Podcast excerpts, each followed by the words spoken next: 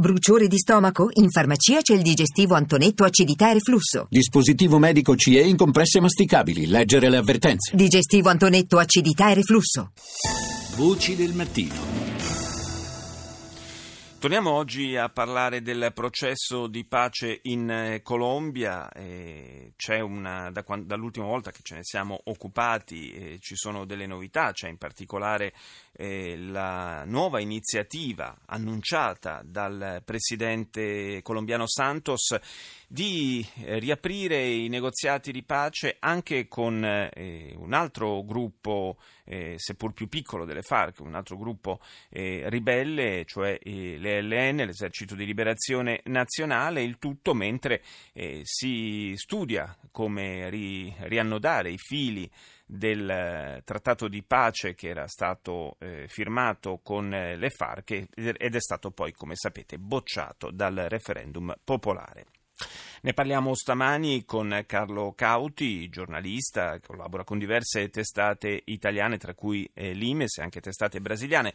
Cauti è collegato con noi da San Paolo del Brasile. Buongiorno. Buongiorno Paolo, buongiorno a tutti gli ascoltatori. Dunque, il primo elemento di novità è certamente quello della nuova apertura operata da Santos nei confronti dell'Esercito di Liberazione Nazionale, le ELN. Dovrebbero riprendere il 27 di questo mese i negoziati, naturalmente il dovrebbe è d'obbligo perché già in passato ci sono state delle false partenze, diciamo così. Il nodo da sciogliere nei confronti dell'ELN in questo momento è ancora quello degli ostaggi che sono in mano alla guerriglia.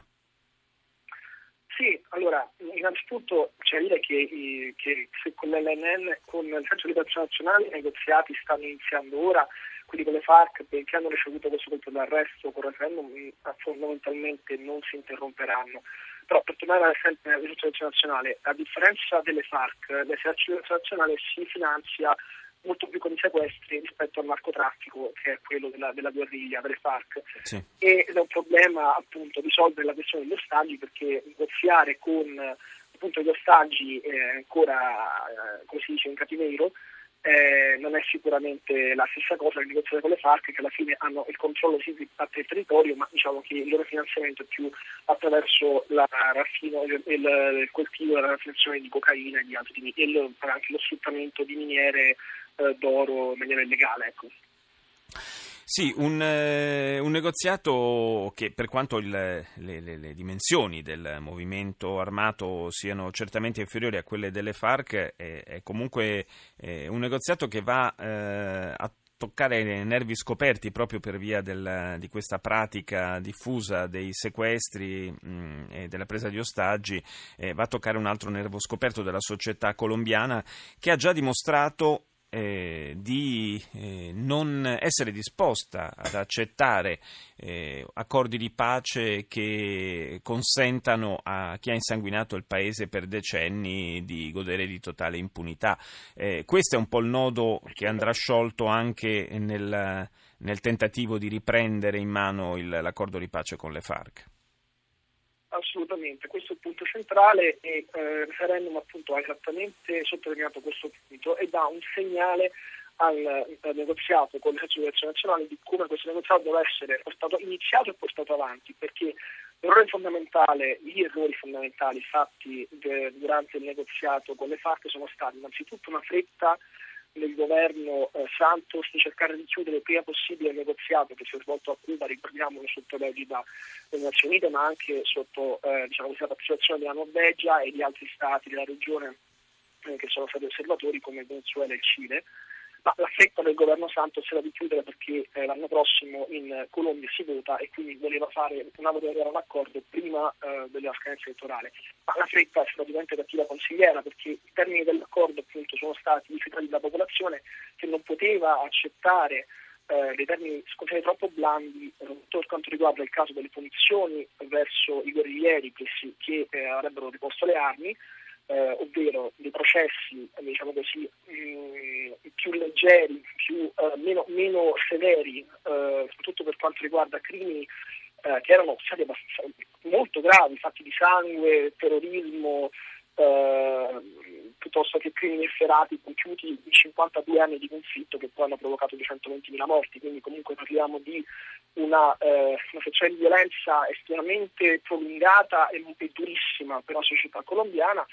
Non solo, credo che in questo referendum ha anche rifiutato il fatto che le FARC si sarebbero dovute trasformare in una forza politica, quindi sarebbero presentate alle elezioni, avrebbero avuto addirittura dei seggi riservati in Parlamento, sì, garantiti, loro, quindi, certo, garantiti, quindi senza neanche passare appunto per il vaglio delle urne.